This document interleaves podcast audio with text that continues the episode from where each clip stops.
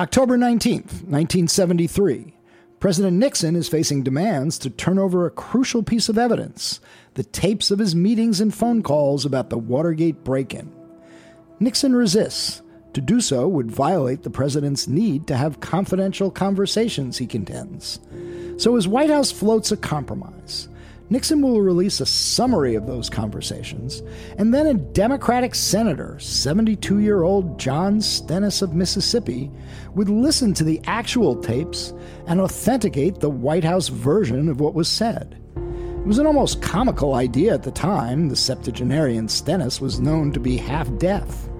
And after Special Prosecutor Archibald Cox immediately rejected the idea, Nixon fired him the next day, setting in motion the chain of events that led to his resignation.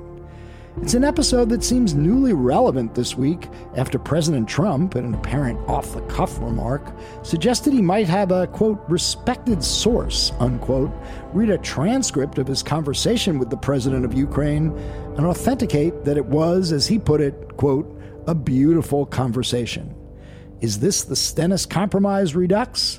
We'll discuss with the Nixon biographer on this episode of Buried Treasure.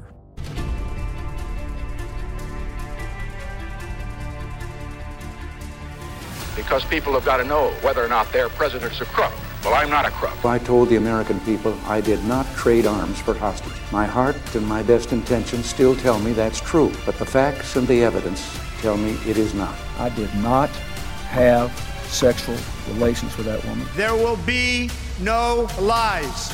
We will honor the American people with the truth and nothing else.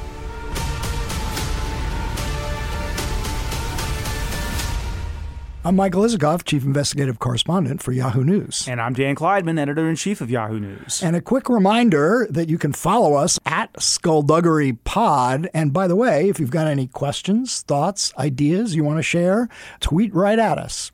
Now let's get on with the show.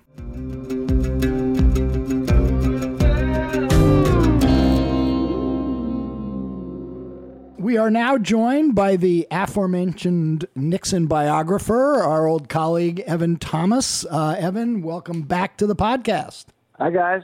So we were thinking about the uh, Stennis episode from Watergate after uh, Trump when he was getting questioned on Sunday about releasing the transcript of his phone call with the Ukrainian president suggested, well, we're looking at it. Maybe one option is to give it to a quote, respected source. They can look at it. What I said was it was a great conversation. And I immediately thought upon reading that of uh, John Stennis and Watergate.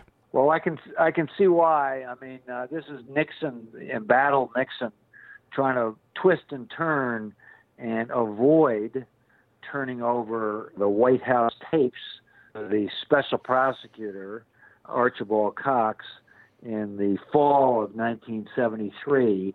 Now, what the, a little bit of background that Cox had subpoenaed these tapes, nine of them in particular, and a court of appeals, a federal court of appeals, had ruled, hey, to the White House, you got to turn them over. And Nixon, and kind of the guy, it wasn't Nixon actually, it was his chief of staff, Al Haig, came up with this idea of saying, well, instead of the tapes, let's make summaries of them and then have John Stennis review them. Now, the, there were a bunch of problems with this. John Stennis was a respected Southern conservative, a Democrat in the Senate, but a couple of problems. One is he was deaf. so he was he actually deaf or partially deaf? Uh, what, what? Uh, hard, very hard of hearing. And those tapes, I've listened right. to those tapes. Okay. They are really hard to hear. So the idea that Stennis yep. could have actually heard them is problematic. The second thing is that Stennis's nickname as the chairman of the Senate Appropriations Committee was the Undertaker because he could bury controversial spending items so deep in the federal budget that nobody could dig them up. I mean, he was a great cover up artist and known for it. Although he was respected, he really was not the most reliable source. And Archibald Cox, the special prosecutor, said, no, I'm not going to do this. What was the idea here? That Stennis was going to listen to these tapes and then compare them against the transcript? Because the Nixon White House, they only were going to turn over what they deemed relevant to Watergate? Yes. Now, this, as it happened for you Watergate fans, you may remember that after this this didn't happen and the and the prosecutor kept pushing for tapes, to the White House and the court said you got to turn them over. The White House tried to buy more time by publishing their version transcripts of the tapes, these blue books, and they mistranscribed them. They were famous for their expletive deleteds. They try to cut out all of Nixon's profanities uh, and type in instead expletive deleted. That was one problem that ever got everybody's attention. But it was clear the language was crude. That was definitely a problem. But the bigger problem was the White House just heard the tapes their way and either misconstrued what was being said or left out a couple of significant tapes. Yeah. So it was a slow, slow death for Nixon. Finally, the Supreme Court says, no, no, no, no. You got to, you have to turn over all the tapes. And in the last, the U.S. Supreme Court does. This is the next summer. And finally, the White House at last turns over the so-called smoking gun tape, when you can hear the president basically trying to order the FBI to use the CIA to cover up um, um, cover up the wrongdoing. So the tapes finally get Nixon at the end, but he's playing this delaying game through transcripts, through John Stennis, anything he can do Yeah. to turn over the actual tapes. So when I Evan, when I was reading about the Stennis compromise, first of all, as you pointed out, it was Haig and some of the other White House aides who went to Nixon with this. It Didn't sound like Nixon loved the idea to start with, but then he saw an opportunity to use this compromise to try to wiggle out of the whole thing by saying, "Okay, well, we'll do this, and then we'll turn whatever Stennis attests to, we'll turn that over." But then that's it. Cox can't have anything else. He can't ask for any more tapes or notes or memoranda. And that's when Cox said, No, I'm not doing this. Right. Right. Because Cox was on a fishing expedition and he wanted not just actually tapes, he wanted all sorts of financial records. They were looking into the scope of it had widened and they'd found that Nixon was spending a lot of money on fixing up Camp David and his Bebe Rebozo place down in Florida. And he had backdated, uh, or his lawyers had backdated a donation of papers in order to get a tax benefit. I mean, there was some personal, questionable personal financial activity that they were looking for beyond the actual tapes. You know, Archibald Cox was a liberal Democrat and a Kennedy. And Nixon was not wrong about this. Archibald Cox was out to get him. Yeah, you know, it's so funny. I mean, bringing Yeah. it back to the Trump comparison, because there are all these echoes. I gather Nixon said that Cox was a fanatic and he was ranting about the fact that some of the Kennedys, the Kennedy family members, went to Cox's swearing in and he was obsessed with that. Cox had been a speech head of speech writing in the Kennedy, the John F. Kennedy campaign in 1960. He was a Kennedy Democrat, and as, as Nixon had no correctly noted, when Cox was sworn in, there were all these Kennedy aides there. Was Cox conspiring with the Kennedys? I, you know, probably not. But half of his staff had worked for Kennedy, and they were liberal Democrats, and they were, you know, Cox was a kind of salty old New Englander, and I remember talking to one of his uh, prosecutors, uh, Richard Benveniste, who said, you know, it's just not true, wasn't a witch hunt. Cox would always say to us, but is it fair? You know, are we're doing these was it fair? And I'm, you know, I'm sure that's true. But the staff of that office was out to get Nixon. 12 Sure. angry And they were Demo- 12 angry They- Democrats. Yeah, they were the angry Democrats. exactly Exactly. Yeah. But it just seems Right. to me, Evan, that the whole Stennis compromise to the release of the smoking gun tape is a reminder that at the end of the day, it's the actual evidence, it's the actual words that are spoken that make the difference. I mean, you can, a, a clever lawyer can sort of paper over any conversation to make it seem palatable and not criminal. But then when you actually hear the words, when you actually see the words, the devil's in the details. And you know, as as we're watching this Trump Ukraine story unfold, it seems to me that the fact that we know there's an actual transcript, a document with the words that were said, it's hard for me to see how this can play out other than at the end of the day, we get to read the document, read and, and maybe even hear what it is Trump said to Zelensky, the uh, president of Ukraine. That's all true, Mike, but Nixon looks like a law abiding citizen compared to Trump. I mean, Trump is just brazen and even more brazen than Richard Nixon. Nixon, at the end of the day, you have to remember, he does, at the end of the day, obey the process. He does turn over the tapes. Uh, when the Supreme Court says you got to turn over the tapes, he does, and that's that's the end of him. He's out. Maybe Trump would do that, but Trump's level of complete disregard for constitutional systems, legal systems, you name it, pretty far out there. And you know, we'll see. It's a, it is a test of the rule of law. I don't. How outrageous is Donald Trump or the people around? Yeah just a couple of sort of interesting side notes to this. The conversation with Zelensky, the president of Ukraine, in which Trump apparently, because he's already confirmed this, you know, pressed the Ukrainian president to investigate the son of his political rival and potential opponent next year, Joe Biden, took place on July 25th. Now, it was the day after Mueller had testified before judiciary in a hearing that, you know, a lot of people thought was really the death knell for impeachment. The fact that Mueller seemed a bit befuddled himself, wasn't terribly forceful. The Democrats didn't really pick up much traction on it.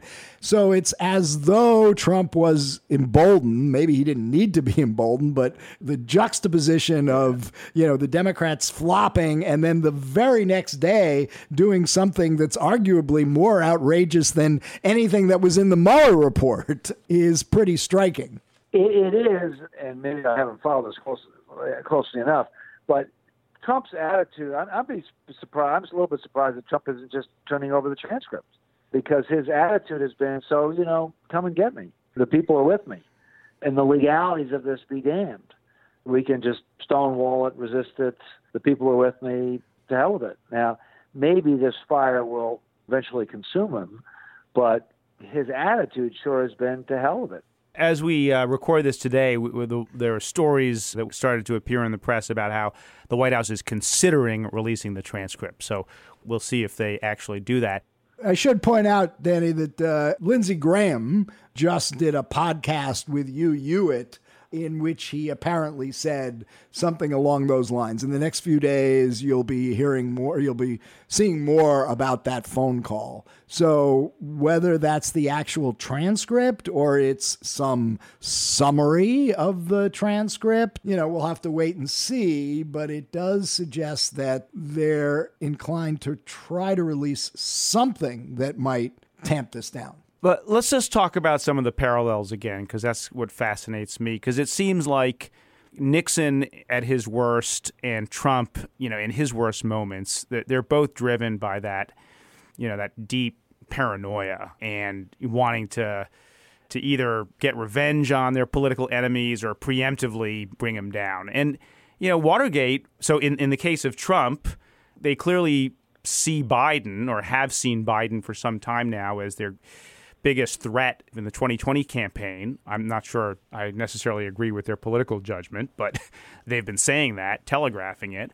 And then if you go back to Watergate, right, that was about preemptively going after their political rivals. Was it more Muskie than McGovern? They, they didn't fear McGovern as much, right? Right, right. They, I mean, one of the things that's ridiculous about Watergate or tragic, depending on your point of view, is that when the plumbers broke into the Watergate in June of 1972. Is that right? Uh, 1972. 72. Nixon was ahead of any Democrat by about 30 points. he couldn't have lost that election if he'd stripped naked and run down Pennsylvania Avenue. I mean, he was.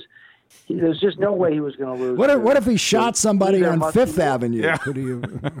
right, you just can't- can't- right, exactly. Practically. I mean, the point was there was no way he could have lost that election because the Democrats, this is familiar, were so ham fisted and too far to the left, actually. And so Nixon was going to win in a walk. It's just a question of how big a walk. And so going after, you know, breaking campaign laws and breaking into the into the Watergate was completely unnecessary. And after they caught them, he could have easily have said, "Hey, those guys are guilty. They were working for me," and he still would have survived. Partly because he didn't actually know about the break-in. Nixon did not know about the break-in. It was his underlings. Nixon set an atmosphere that made all that possible, but he himself did not know about the break-in. He may have known about some other stuff, but not, not about the break-in. In any case, Nixon could have survived, no matter who he was running against. Now, your point, it's true. I guess Carl Bernstein likes to talk about this. They did their best to undermine Muskie because they thought he was a bigger threat than McGovern. I guess that's true, but Muskie wasn't going to win either. It- you know, it was just at at that time that Nixon had had a pretty, actually a pretty good first term, and uh, you know, been to China, and uh, he was eventually finally ending the Vietnam War, and they'd done a bunch of stuff domestically, and country was kind of tired of the left, and he was, you know, he won as it was. He won in the second largest landslide in history in 1972. So Watergate was an unnecessary self-inflicted wound. This is Trump actually does have to be afraid of Joe Biden. Yeah. I mean, you know, uh, Joe Biden may not be a good candidate, but Trump is at 40. You know, Nixon was at 80 percent of the polls or 70 percent of the polls. Trump was at 38 percent, and he, he, you know, Trump has more to lose here. And by the way, Trump, you know, comments that Trump apparently just made a little while ago about his phone call with Zelensky, in which he concedes again that they did talk about corruption with the Ukrainian president and linking it to the aid, the military aid package that he was holding up. It's very important to talk about corruption. These are Trump's words. If you don't talk about corruption, why would you give money to a country that you think is corrupt? Um, that's an implicit concession it seems to me that he was holding up the money, uh, which would make the phone call even more damning if the corruption concerns on Trump's part were all about getting dirt on Hunter Biden. And here he's conceding that the money was held up until the Ukrainian president agreed to do what he wanted. It seems to me this goes beyond just pressuring the Ukrainian president to do his bidding for political purposes. He's actually extorting the president of Ukraine to do so. Yeah. And The- well, the difference is, but the thing though is, does the public really care about the Ukraine and I mean, we, we if Trump has successfully lowered the bar, that he's sort of banking on people just not caring whether it's true or not. I mean, that's why I said I'm surprised he hasn't already released a transcript because even though it's not legal, sort of who cares? And Trump so had so consistently flouted the rule of law that you know just keep on doing it. Yeah, it's a couple of things. I mean, w- one of the things that I think is a strong contrast between Trump and Nixon is the, the extent to which Trump just goes out there and kind of brazenly says, "Yeah, I did these, and it, I did these things." And it's good that I did them. But also, I think part of the reason, and this is in Watergate and that period can inform what we're going through now as well, one of the reasons that the public, I think, doesn't care that much is because everything is completely polarized and politicized, and you have Democrats wailing about this and almost no Republicans. Back during Watergate, it took time, but eventually, you know, you had Republicans of conscience who spoke out about Nixon. So I guess the public will care more if there's a more of a bipartisan response to what's going on right now. Absolutely. I mean, let's see where uh, they just don't. I, I mean, I you know, which Republicans are going to step out there? I mean, Lindsey Graham. I you know, he hasn't he hasn't been going in that direction. No, but Uh, you know, I well, suppose. Mitt Romney sort of did, right? He said if if these are, reports are true, it would be troubling in the extreme. Yeah, I mean maybe, but I just, as Danny was saying, we're so polarized now that it's just, if, you know, back in 1973, four, there were such things as moderate Republicans. That the leading Republican on the Senate Watergate Committee was Howard Baker, who was a moderate Republican. Now he did carry the White House water for a while, but he wasn't. He just wasn't hard over. And Lowell Weicker was a was a liberal Republican. I mean, they were they, they were just Washington was different. On Howard Baker, just a little bit of uh, Watergate trivia. We had our old uh, friend and colleague on, uh, I guess not on the podcast, but on a, a different Yahoo News show, John Darman, who had written a piece for us about some of that history. And when Howard Baker uttered the famous line, What did the president know and when did he know it? It took on far more kind of ominous meaning years later. When he said it, he apparently didn't really. He, that was the time when he was carrying Nixon's water. Yeah, yeah, yeah, yeah. Right, yeah. right. So I get that, and I know there was in the initial stages of the investigation of Nixon, it was pretty partisan on both sides. But as, as I think you said, in time, Republicans did came over, and that was more possible in the Washington of 1974 than it is or appears to be in the Washington of 2019. I'll uh, throw out another uh, analogy that is just worth thinking about as we process how the uh, Ukraine story is going to unfold. Nixon's insurance policy against impeachment um, had been Spiro Agnew, right? Nobody wanted Spiro Agnew to become president, and um, even Republicans were not excited about the idea. But then Agnew in October of 73 is right about the same time that this is unfolding. Isn't that when he is um, indicted and then forced to resign? So Nixon loses his insurance policy with Spiro Agnew, and that made his political survival all the more precarious during the Watergate controversy. Now, here, if Trump and, you know, actually does get impeached and the evidence is really damning. And uh, we do have essentially a criminal conspiracy of extorting the Ukrainian president by holding up this military aid unless they do what the uh, Trump folks want and Trump is convicted, then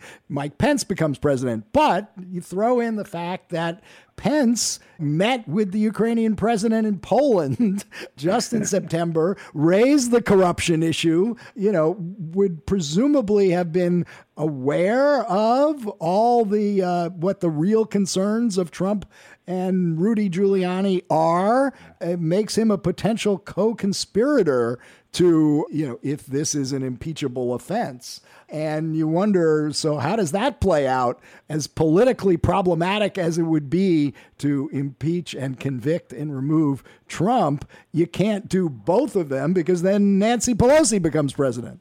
right. Well, of course, the Democrats would love that, but that would freeze the Republicans in their place. That, that's true. Yeah. With Nixon, that would never uh, fly. When, when, Agnew went down, it was a Gerald Ford, and, and, and Congress. Gerald Ford was a moderate Republican that Democrats and Republicans both liked. That, that would not be if, if if the choice is either a tarred Mike Pence or Nancy Pelosi. That's that ain't Gerald Ford. Well, I think um, Right. John Stennis was uh, president pro tempore of the Senate, so he would have been in line for the presidency. And you know who is Oh, now? that's right. It's, it's uh, who is now? Chuck Grassley. So we could have President Chuck Grassley. well, wait a second. Is it still is it still the president pro tem who becomes president after the um Do they? That's what I don't know. Do they? I mean, no. I mean, the the Speaker of the House is third in line, but when it's from the same party, do they jump over to the President pro tem? I don't know. Well, the Constitution doesn't. The Constitution doesn't speak to political parties. Yeah. So I think it would be Pelosi. Well, look. The bottom line is, I think there's going to be no end to the Watergate analogies in the um, weeks and months to come. So we will have plenty of opportunity to revisit all of these issues on buried treasures in the weeks to come. Evan Thomas, author of Being Nixon, is our go-to guy for all of that. So, Evan, thanks for joining us once again. Great once to again. talk to you guys. Thanks, Evan. Thanks. Thank you guys.